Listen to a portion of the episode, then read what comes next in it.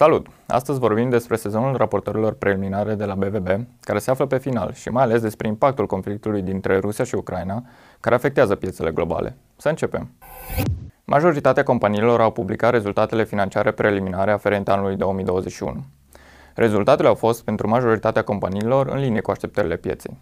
Printre câștigătoare putem aminti sectorul energetic și sectorul bancar, la polul opus este situat sectorul utilităților, dar și Purcari Wineries, care de regulă performa mai bine la finalul anului, înregistrând acum o pierdere pe ultimul trimestru din anul 2021 și o scădere cu 30% a profitului net la nivelul anului. Acțiunile Purcari s-au depreciat cu aproximativ 17% în această săptămână. O sinteză a rezultatelor financiare publicate până acum de către companii se poate găsi pe site-ul nostru goldin.ro la secțiunea analize. Electrica convoacă acționarii pe data de 20 aprilie 2022.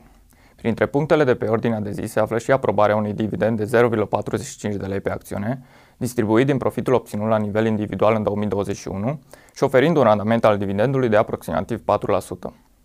Data de înregistrare propusă pentru a beneficia de dividende este 25 mai, iar data plății propusă este de 17 iunie 2022. Totodată, compania cere aprobarea acționarilor pentru emiterea unor obligațiuni în valoare de 900 de milioane de lei. Conform unui comunicat publicat pe BVB, a fost aprobată o ofertă publică de cumpărare a 35 de milioane de acțiuni Sifoltenia, reprezentând 7% din capitalul social. Oferta a fost inițiată de către investitorul Becbud Madadi, la un preț de cumpărare de 2 lei pe acțiune. Aceasta este cea de-a doua ofertă de cumpărare inițiată de Madadi pentru SIF-uri, după cea de la SIF Muntenia, de unde și-a vândut recent deținerea. Acțiunile SIF 5 înregistrează o creștere cu aproximativ 15% în ultima lună.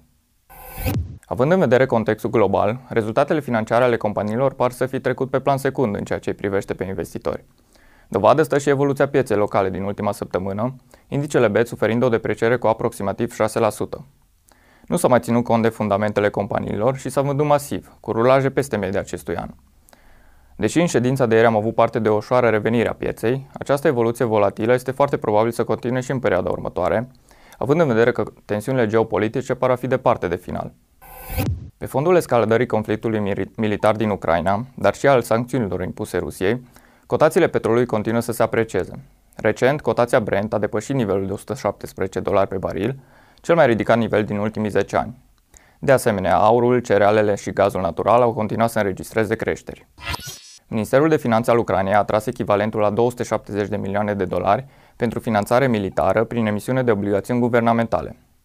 Una dintre emisiuni, care sunt emise în monedă locală, are scadența la un an și oferă o dobândă de 11% pe an. Cealaltă emisiune are scadența la două luni și oferă un randament de 10%. Fondurile vor fi utilizate pentru a acoperi necesitățile forțelor armate ucrainene. Discursul lui Jerome Powell, președintele Fed, în fața Comitetului Economic din cadrul Congresului American, a mai liniștit piețele. Investitorii aveau temeri referitoare la o mai mare agresivitate cu care Fed ar urma să năsprească politica monetară, în contextul noilor riscuri cu care se confruntă piețele globale. Astfel, Jerome Powell a anunțat că ritmul rămâne cel anunțat la începutul acestui an, iar majorarea dobânzii cheie va fi cel mai probabil de 25 de puncte de bază în această lună, reducând astfel temerile investitorilor cu privire la o eventuală majorare cu 50 de puncte de bază. Totuși, Paul a afirmat că Fed va urmări cum va evolua situația geopolitică, dar și inflația, în perioada următoare și va acționa și mai agresiv dacă va fi cazul. Dacă despre petrol, mărfuri și cereale spuneam că s-au apreciat pe fondul tensiunilor geopolitice și al sancțiunilor impuse Rusiei, nu același lucru se poate spune despre piețele de acțiuni. Ultima săptămână a fost una dificilă pentru piețele de acțiuni, în special pentru bursele europene. Mari bănci europene cu expuneri pe Rusia, dar și giganții din sectorul energetic rusesc au suferit scăderi semnificative, chiar prăbușiri ale prețurilor acțiunilor. De pildă, cotația de la Londra acțiunilor gigantului Gazprom a scăzut cu peste 90% în ultima săptămână, la fel ca și acțiunile Sberbank, bancă rusească care a anunțat că va părăsi piața europeană. Perioada o rămâne una dificilă pentru piețe, impactul acestor lupte care se duc pe teritoriul Ucrainei, dar și al sancțiunilor aplicate Rusiei neputând fi cuantificat încă. Cert este că volatilitatea va continua să fie prezentă și în următoarea perioadă, astfel că recomandăm prudență în deciziile pe care le luați. Nu uitați însă că orice perioadă dificilă a piețelor aduce cu sine și oportunități, mai ales pe termen lung. Continuăm seria de podcasturi, iar de această dată îl vom avea invitat pe Victor Capitanu, cofondator și membru executiv al Consiliului de Administrație al One United Properties. Așa că vă invităm să ne lăsați în secțiunea de comentarii întrebările pe care le aveți pentru dânsul.